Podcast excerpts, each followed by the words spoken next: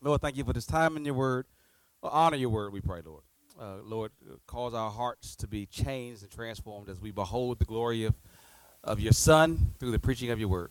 Let none of us leave uh, the same, Lord, uh, but Lord, be exalted in our hearts, we pray. In Jesus' name, amen. What is one of the things we all hate, but we often model? Ingratitude. Ingratitude. When you set a meal before your children or purchase a gift for them, you expect them to tell you, thank you. When you track somebody down at the airport or at a restaurant and you return an item they dropped long ago and you done ran to catch up with them and give them that thing, you are anticipating an overflowing expression of appreciation. When you let off the gas just briefly and let someone over you, uh, over in front of you on the road, you wait a long time for that hand to go up in the rearview mirror, signaling their immense gratitude for your amazing selfless act of service. And you quietly seethe with anger when they drive on without waving, as if that was your duty to let them over. Ingratitude eats away at us. And yet, we're often just as guilty as others of practicing it. We go through much of life grumbling rather than giving thanks. But as we'll see this afternoon and looking at Jonah chapter 2, all of us in Christ have a reason to give thanks to God for his mercy. So if you got your Bibles, turn with me to the book of Jonah. Famous book, maybe one of the, the, most famous prophet, uh, prophetic books. And this afternoon we'll look at Jonah chapter 2. All right, so turn your Bibles to the book of Jonah. And this morning we'll look at, oh, this afternoon we'll look at Jonah chapter 2. We read, Then Jonah prayed to the Lord his God from the belly of the fish, saying, I called out to the Lord out of my distress, and he answered me. Out of the belly of Sheol I cried, and you heard my voice. For you cast me into the deep, into the heart of the seas, and the flood surrounded me. All your waves and your billows passed over me. Then I said, I am driven away from your sight, yet I shall again look upon your holy temple. The waters closed in over me to take my life. The deep surrounded me. Weeds were wrapped around my head at the roots of the mountains. I went down to the land whose bars closed upon me forever. Yet you brought up my life from the pit, O Lord my God. When my life was fading away, I remembered the Lord, my prayer came to you and to your holy temple. Those who pay regard to vain idols forsake their hope of steadfast love. But I, with the voice of thanksgiving, will sacrifice to you. What I have owed, I will pay. Salvation belongs to the Lord. And the Lord spoke to the fish, and it vomited Jonah out upon the dry land. Is what I think is the main idea of Jonah chapter 2, the main idea of this sermon. When God saves, we ought to give him praise.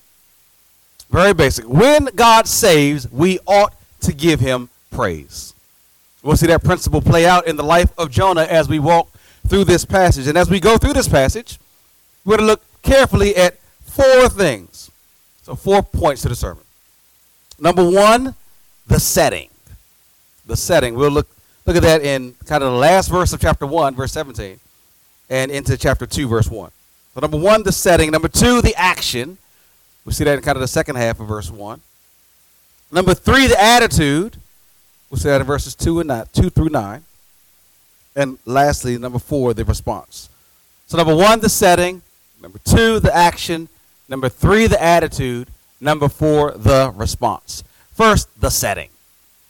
Well, the setting is important whenever we read scriptures. But where a story takes place often provides critical information that helps us better understand the meaning and implications of a text.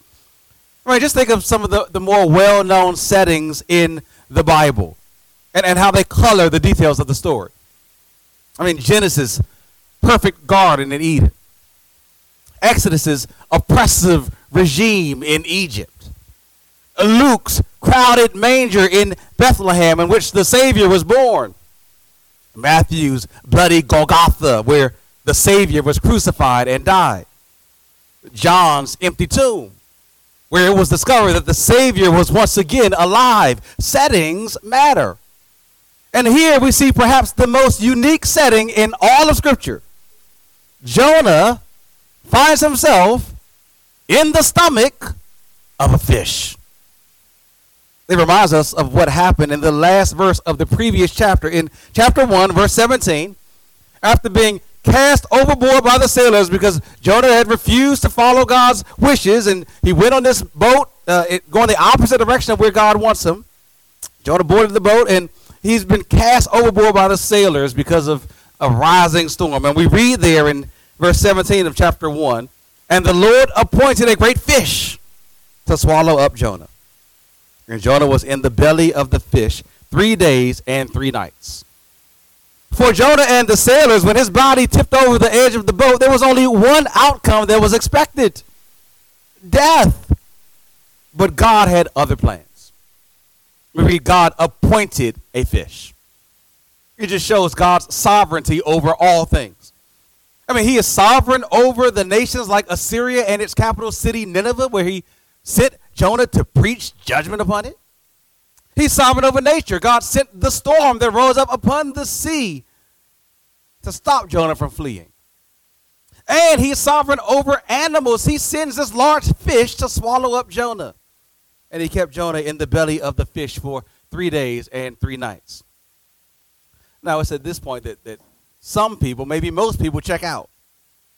I mean, maybe you yourself are tempted to check out here. You, you hold on to the Bible being a true and reliable book. But some things, like this here, are just too unbelievable, too unrealistic. I mean, some of y'all been to college. You got a degree. Some of y'all might have two degrees. And you just know that anybody with a brain, anyone with any amount of intelligence would, would sniff out that this cannot happen. Can't nobody live inside the stomach of a fish? I mean, who's ever heard of such a thing? Besides, we need to be careful of coming to the Bible with our preconceived conceptions of what can and cannot happen, of what God can and cannot do.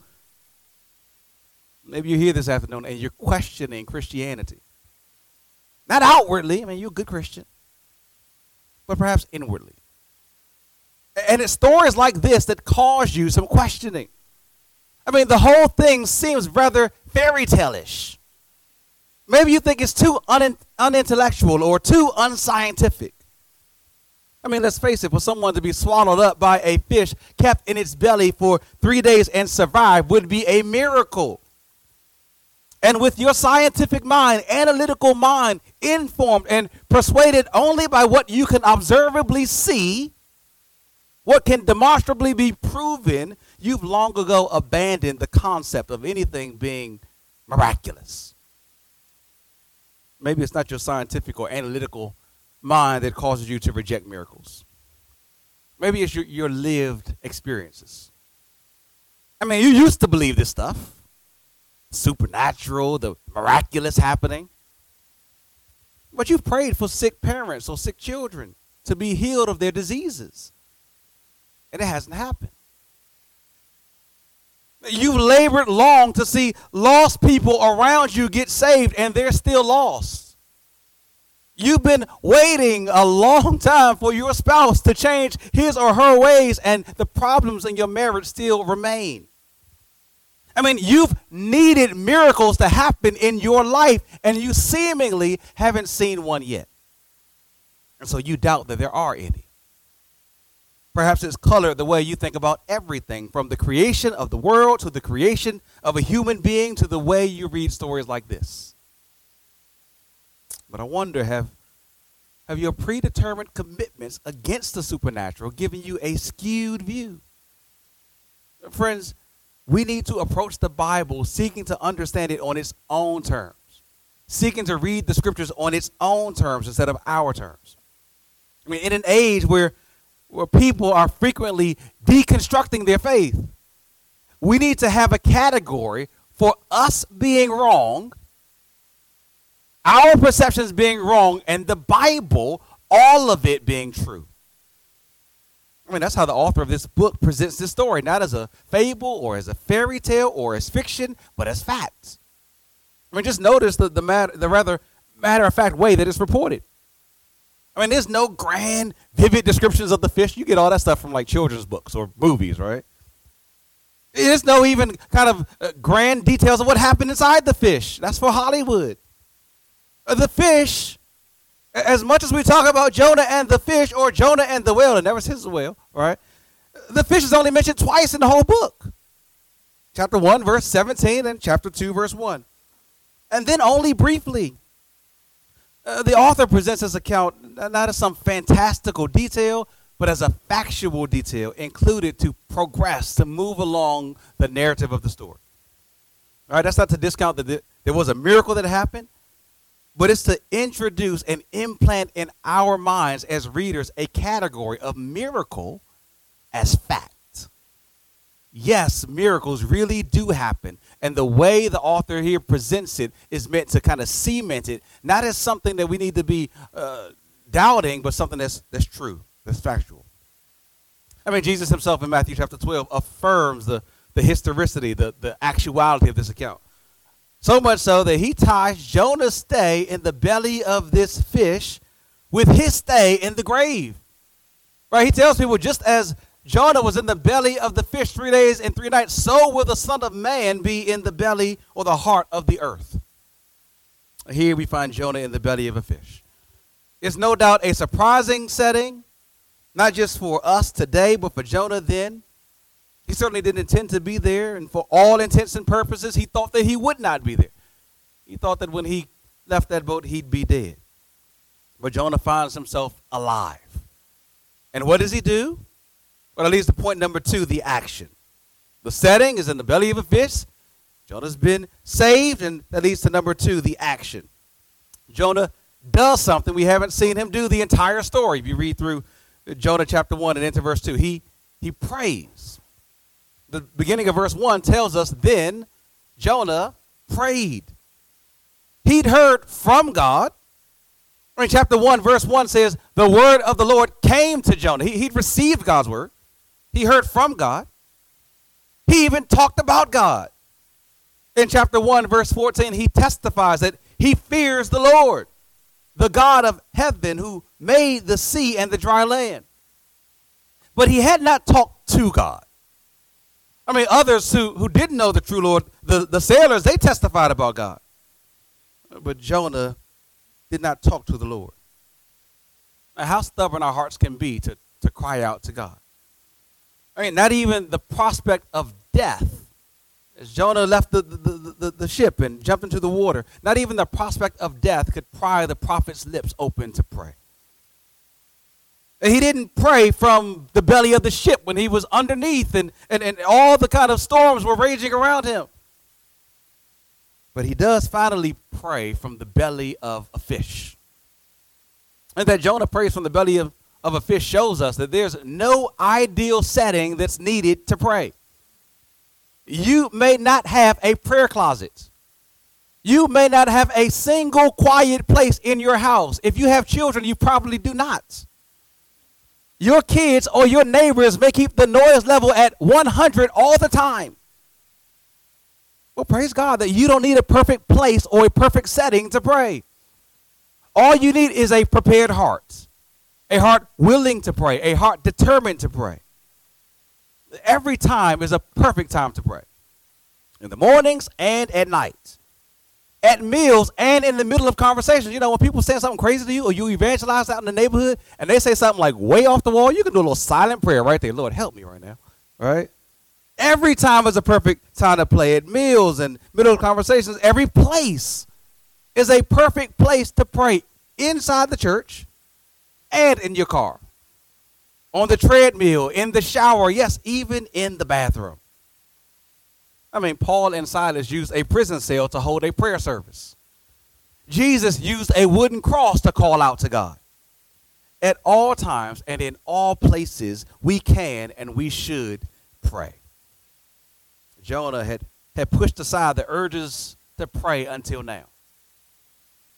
Maybe that characterizes you and you plan to pray, You feel convicted to pray. You have opportunities to pray, but you don't pray. Why not? Are you angry with God? Disappointed with Him? Has your heart grown cold, cold towards the Lord? Or maybe the Holy Spirit is using this message right now to draw you back to God, to communicating with Him. Maybe the main application for this sermon for you is simply this pray to God, talk to Him. The God of all the universe has given you unlimited access to Himself. Maybe you're wondering, well, what am I supposed to say? What could I possibly talk to God about? Well, let Jonah's example here be a model to you. Look at his attitude as he approaches God. Point number three, the attitude. Number one, the setting. Number two, the action. Number three, the attitude. Jonah is thankful. We see that in verses 2 through 9, which show the content of Jonah's prayer, which kind of reads like a psalm. It feels like you're reading one of the psalms if you read verses 2 through 9. This is something of Jonah's psalm of thanksgiving. You see him there explicitly mention that in, in, in verse 9 as he speaks of sacrificing to God with the voice of thanksgiving. So, in the belly of the fish, Jonah prays, giving thanks. And why? Because God has saved him. You know, for a number of years, probably due to, to speed reading, reading too quickly, and, and not paying close attention, I assumed that this prayer here was a prayer of petition. That is, that it was Jonah asking to be delivered from the belly of the fish. That the fish is representative of God's judgment, and Jonah was asking to be rescued. But if you read closely, that's not the case at all, is it? The fish is God's means of refuge from God's means of judgment, from the waters. The, the, the, fish came to save Jonah from what would have killed him, the waters. We see Jonah beginning to pray, talking about distress, but it being a prior distress, not a present trouble. It's not that the fish is what's causing him the, the danger, it's that the waters were the danger, the waters were the distress. And he's praying, giving the praise for being delivered from this prior distress. That's the reason for this present prayer. I mean, notice all the, the past tense language in verse 2. I called out to the Lord. Past tense. Out of my distress, he answered me. Past tense. He heard me. Past tense. This isn't a prayer petition. This is a prayer of thanks to God for answering a prayer of petition. Jonah says he cried out to the Lord from the belly of, of Sheol, the, the place of death which again the sea waters represented to Jonah. But in the waters, sometimes sometime between chapters 1 and 2, between being thrown into the sea and being swallowed by the fish, Jonah pled to God to save him, to rescue him. And his presence now in the belly of the fish is proof that God answers prayers. Now, we can almost be certain that Jonah's prayer wasn't, Lord, if it be thy will, that thou would grant thy servant in the multitude of thy mercies and the tenderness of thine heart to be delivered from these devastating and disastrous waters. That I once again mayest worship and serve thee in truth and in honor and total fidelity for thy name's sake and thy name's sake alone, and for thy eternal glory. Amen. Now that's a fine prayer to pray in peacetime. But the man said he was in distress, in, in trouble, and, and troubles have a way of truncating our prayers, don't they? Lord, help me. Save me. David in Psalm chapter 69, verse 1 cries out, Save me, O God, for the waters have come up to my neck. And in Matthew chapter 14, when Peter stepped out of the boat to walk on the waters but began to sink, he simply cried out to Jesus, Lord, save me. Perhaps that's where you are today. The, the weight of responsibilities are like rising waters, and you feel like you're about to drown. Between being a, a good spouse, and a good parent, and a faithful church member and meeting up with folks and sharing the gospel and making decisions about your children's school and a bunch of other future plans, your head and your heart are full. And the only words you can possibly conjure up are, Lord, save me. Lord, help me. But that's okay. You don't need to worry about praying simple prayers like that. Jesus instructed his disciples when you pray, do not heap up empty phrases as the Gentiles do. They think that because of the size of their words that their prayers will be heard. It's not the size or sophistication of our prayers that catches God's ears. Uh, Jonah's prayers probably weren't very sophisticated. And I doubt his prayer was very specific either. I doubt Jonah prayed, Lord, send a very large fish here in the waters to swallow me up out of the sea to rescue me. But God often answers prayers in unexpected ways, doesn't he? I wonder if you've noticed that. Maybe you've prayed for patience and the Lord gives you a strong willed child. Maybe you've prayed for deeper faith and God sends you severe trials. Perhaps you've prayed for friendships and find yourself sitting next to a stranger on the metro. Someone that you could get to know really well as a good friend. I wonder have we missed God's means of answering our prayers? And in doing so, missed the opportunity to thank Him for His faithfulness.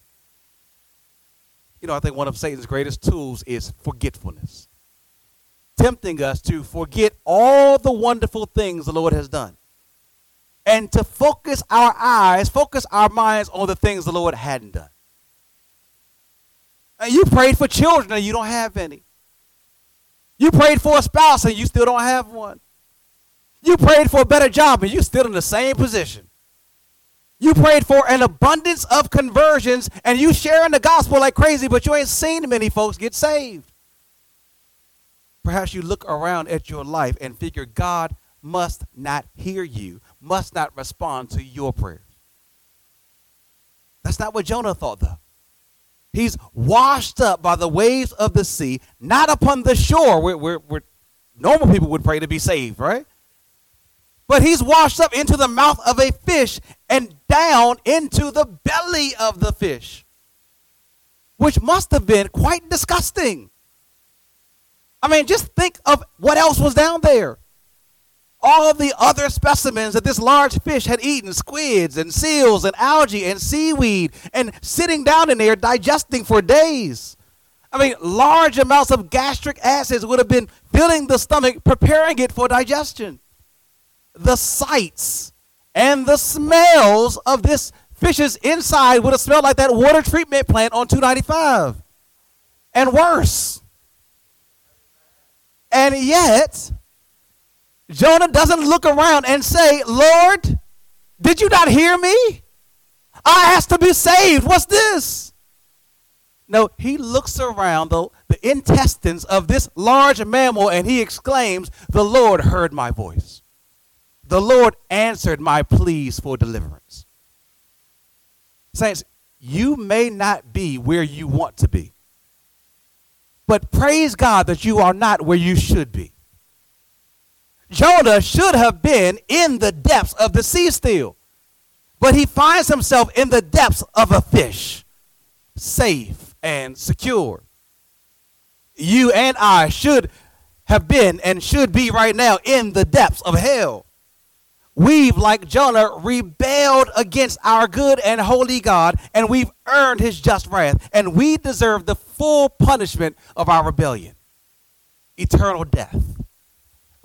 God rescues us. God saves us when we call out to him.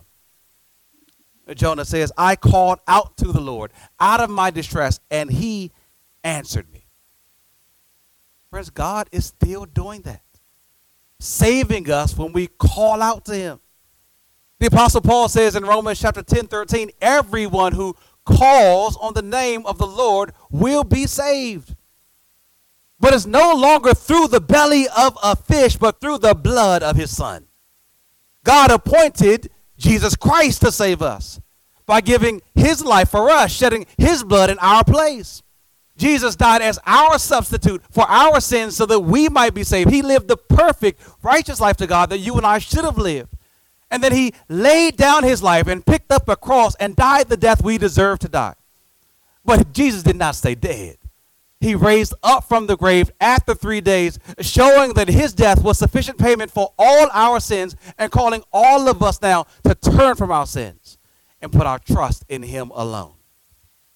And when we call upon him as our only and all sufficient Savior, he saves us. If you've never done that before, today is the day of salvation. Call upon the Lord this afternoon and be saved. I, might, I know that might sound silly in, in a room of, of believers in a church service on a Sunday afternoon. But the devil dwells on the avenue of assumption. He loves if we all gathered here this afternoon, just assuming that we're all Christians. Assuming that we've all accepted Jesus Christ at some point and are still clinging to him or still offering him to others. But so as not to assume, I want to be clear. If you don't think you're a Christian, if you are struggling right now, if you at some point professed faith in Christ, but right now are running on fumes, are stuck in some kind of sin, secret sin, and don't see or know a way out, let me point you once again to, to the God who saves, who has provided a Savior in His Son for you. He loved you and He gave Himself for you. And so today, turn to Him so you might be saved. If you do know Him, that that's what you're, you're living for. That's why you're telling your neighbors and telling your coworkers and unbelieving family to trust in him, to save him, to call out to God for salvation. Jonah called to the Lord, and the Lord answered him. And notice why Jonah called out to the Lord. Because he knew that God was the one in control. In verse 3, he says, It was you who cast me into the deep. It was you who put me into the heart of the seas. I mean, maybe Jonah's mind has been messed up because in chapter 1, we read that the sailors are the one who, who put Jonah into the sea. But Jonah suggests that they only did what God predetermined to do. They were God's agents carrying out God's plan. God's plan was to put his prophet through severe discipline, even near death. Now, many in our day will say that God wouldn't do that. They try to correct Jonah's theology here. God wouldn't judge you. God wouldn't send anything bad your way. God is a God of love. That's true. God is a God of love. But, friends, we can't prioritize God's attributes based on our preferences. God is not made up of parts. He's not 97% love, 2% holiness, and only 1% justice. No, God is all his attributes all the time. And he acts out of his attributes all the time. His love is a holy love, his love is a just love if you try to elevate one of God's perfections above the others or try to extract one of God's actions, like doing only good, apart from any of the others, you actually miss one big category that the Bible presents as demonstrating that God really loves you. Because he does to you what he does to Jonah here in verse 3. He disciplines you. Hebrews chapter 12, verse 6 says that the Lord disciplines the one he loves. So if your theology doesn't have any concept of a God who disciplines, then your theology actually cuts, actually cuts you off from a God who loves. God loved Jonah so much that he disciplined him severely for his rebellion, but he did not destroy him. Destruction would have looked like being driven away from God permanently, allowing Jonah to leave him permanently, allowing Jonah to, to go to wherever he was running off to. That's what God wants for us. God does not want us to be separated from him, which is the, the ultimate act of judgment, to be away from the Lord. Right, we, we need to be near the Lord. Jonah fled, but God stopped him. He pushed his head deep underwater long enough to go through this ordeal that Jonah knew that he needed God. Saints, God will do whatever he needs to to draw us back to him. To break our stubborn wills that, that keep bucking against him. Jonah's downward descent into the sea led ultimately to his deliverance. God's purpose to discipline and disciplining is to restore. All right, if you ever have to go through church discipline as a church here at CHCC, that's not an act of hatred towards another brother or sister. It is an act of love. And it's meant to do what God's discipline is meaning to do here for Jonah to restore him to himself. God pulls Jonah up. God has the power to judge and God has the power to save. And Jonah breaks out in praise that he's chosen, God has chosen to do the latter to, to save him than the former to judge him. I hope this verse encourages you to not stop praying. That spouse, that child, or that parent, that Muslim friend or black Hebrew, Hebrew Israelite friend is not too far gone. Their life might be spiraling downward, just like Jonah's body was spiraling downward when he left that ship. They might be seeming to go towards destruction, but the Lord can bring them up. Jonah's life is proof that anyone who is stuck in the depths of the sea or sin can be delivered. Your life is proof of that. I mean, have you forgotten how you used to be? Josh, thank you for reading that testimony, brother. I, I don't forget. I wasn't always a Christian. Have you got what you used to be, what you used to do, some of you. Maybe not too long ago in your memories or in reality used to, to not be a Christian, but a heathen in your behavior. Some of you used to chase careers and money, perhaps. Others of you may have pursued pleasure at all costs. Some of you engaged in, in shameful sexual acts. Some others might have been known as conniving or backstabbers or gossipers or drunkards. All of us were drifting away from the Lord. All of us were drowning in a sea of sin, but God. Apart from any initiative or invitation from us, apart from, from any of our efforts, He brought us up. He saved us and brought us to Himself. Well, there's reason to give thanks this afternoon, beloved. I can say that confidently, not knowing exactly everything that's gone on in your lives. Are there trials? Certainly. Have there been unexpected trials, especially painful trials? Probably.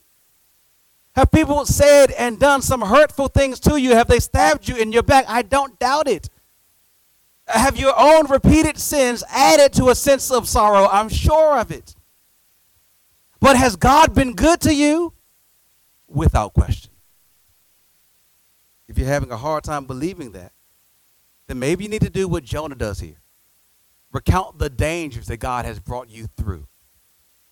Now, you notice that while this prayer is one of praise and thanks to God, that Jonah spends the bulk of these first few verses describing the misery he was in, which was his own fault and this reflection on where we were and where we are is often what the Lord uses to, to move the needles of our hearts from grumbling to gratitude, from discontent to praise.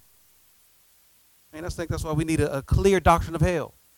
We need to remember where we were headed, where we were in, to remember what God has saved us from. Right? So that it moves our needle from, yeah, it, it ain't all that I want life to be, but Lord, I'm not there. I mean, you right now on a Sunday afternoon with no AC in this church have joy. I mean, you, used to not be able to find joy unless you had everything, every need met, every uh, desire met. Right? But here you are on a Sunday afternoon finding it joyful to gather with God's people and to worship the Lord. Praise God for that. That's God using every means to draw you to himself and to remind you that the sweetest thing that you have is him. The greatest gift that you receive is salvation from where you should be. The Lord is good, kind, merciful, and loving. Demonstrated that to us in his son Jesus Christ. So that we might not long for or pay regard to anything else Right? We, we trust that the Lord has committed us to himself and we give him thanks for it. And notice in verses 8 through 9, Jonah says, Those who, who pay regard to vain idols forsake their their hope of steadfast love. But I, with the voice of thanksgiving, will sacrifice to you. What I have vowed, I will pay. Salvation belongs to the Lord. Jonah here acknowledges that putting your faith, placing your trust in anyone or anything apart from God is foolish. You know that. You've trusted in other things before. You don't gain anything, but you lose everything. Namely, you forsake, you give up any hope of experiencing steadfast love. But Jonah has been a recipient of that love. It's resulted in his salvation, something that no idol or anyone else could ever guarantee or produce. No matter how loud you cry out to other things to satisfy you, no matter how much you give to them, those idols, whether in the forms of carved images or ministry success, they don't satisfy you. Those platforms for greater influence or people's praises don't ultimately fill you up. You, need more and more and more. They, they might satisfy for a little while, for a season, but they can't give you what you desperately need salvation and everlasting hope and joy. And the salvation only comes from one place, from, from God. Through his ordeal on the ship, in the sea, and now in the fish, Jonah knows that more clearly now than ever. And he ends his prayer with a loud shout in verse 9 salvation belongs to the Lord. God is sovereign over nations. God is sovereign over nature. God is sovereign over animals in the sea. And God is sovereign even over salvation. No amount of works, no amount of human effort, effort, no human ingenuity, no human will has coerced God. God and God alone saves us. We cannot save ourselves, but God is not stingy with salvation. God freely gives this gift of salvation to whoever he pleases and whoever asks him for. That should fuel your efforts as you go through Congress Heights, as you go through Southeast and other places, as you go to work, as you uh, go in any different places tomorrow and during this week, uh, trusting that the Lord who gave you salvation is still extend, extending that thing to everyone else. Right? And we get the opportunity to be ambassadors of that. Jonah's experienced God's merciful act of saving him. And the result, he does the only appropriate thing. He thanks God and sacrifices to God as an act of repentance and worship. Which leads to God's response. Number four, lastly, the response. Verse 10 says, The Lord spoke to the fish, and it vomited Jonah out upon dry land. Ever see that God works in, in stages, doesn't he? Mean, he tests our heart at each stage. In chapter 1, he told Jonah to go to Nineveh. Instead, Jonah fled and lived apart from God, and God responded by throwing him into the sea to see that his self sufficiency wouldn't hold. Earlier in this passage, we read that Jonah realized he couldn't live apart from God, and so he called out to God to rescue him, and, and God responded by sending a fish to swallow up Jonah. And God jo- holds Jonah in the belly of the fish for three days to see what Jonah would do. Would he, would he sulk and would he complain or would he trust in God? Jonah ends up thanking God for his salvation, which leads to God's final act of deliverance. God transports Jonah back to the dry ground out of the belly fish and drops him off on the shore. Each phase of the way was reminding Jonah of his mercy, of God's mercy to save sinners. Each phase of this journey was, was God's uh, winning Jonah back to himself, showing Jonah his loyalty to his people, and winning Jonah's gratitude. And, and setting Jonah on his purpose. He still had a mission to accomplish. He was still to go to Nineveh, this time to tell them about God's mercy a mercy that he knew from judgment firsthand. God's done the same thing in every phase of our lives, in every circumstance. He's refining our hearts and refocusing our eyes on his mercy and saving us and growing our gratitude to him for his mercy. You see, if we don't delight in what God has done for us, what do we have to give others? What are we calling others to do? Scholar D.A. Carson once said, that what people most learn is not what we teach them. What they most learn is what we're excited about. So, what are you excited about? What do you have to exude thankfulness and praise about? What is your salvation? Your salvation from the hands of an angry God into the hands of a merciful and loving God. So, see if in your next prayer you can refrain from asking God for anything, but spend your time thanking God for everything. Like Jonah, we have a lot of material.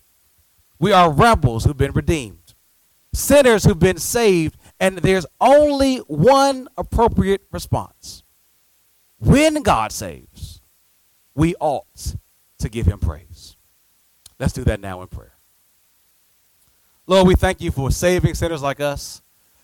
We thank you that your mercy has extended into our lives far more even than in the life of Jonah in a fish, Lord, from a storm. We thank you that you saved us from sin. Oh, we thank you that you've uh, transformed us from enemies to, to friends, uh, from people who hated you to people who love you. Oh, you've done all the work, and Lord, we give you thanks. We praise you. And Lord, we pray that you would fill our mouths and our hearts this week with more gratitude than grumbling, with more praise, Lord, uh, than complaining. And that out of the overflow of our hearts, we might tell others of a merciful God who loves to save sinners for his glory. Lord, we pray that you would use us for that purpose. In Jesus' name, amen.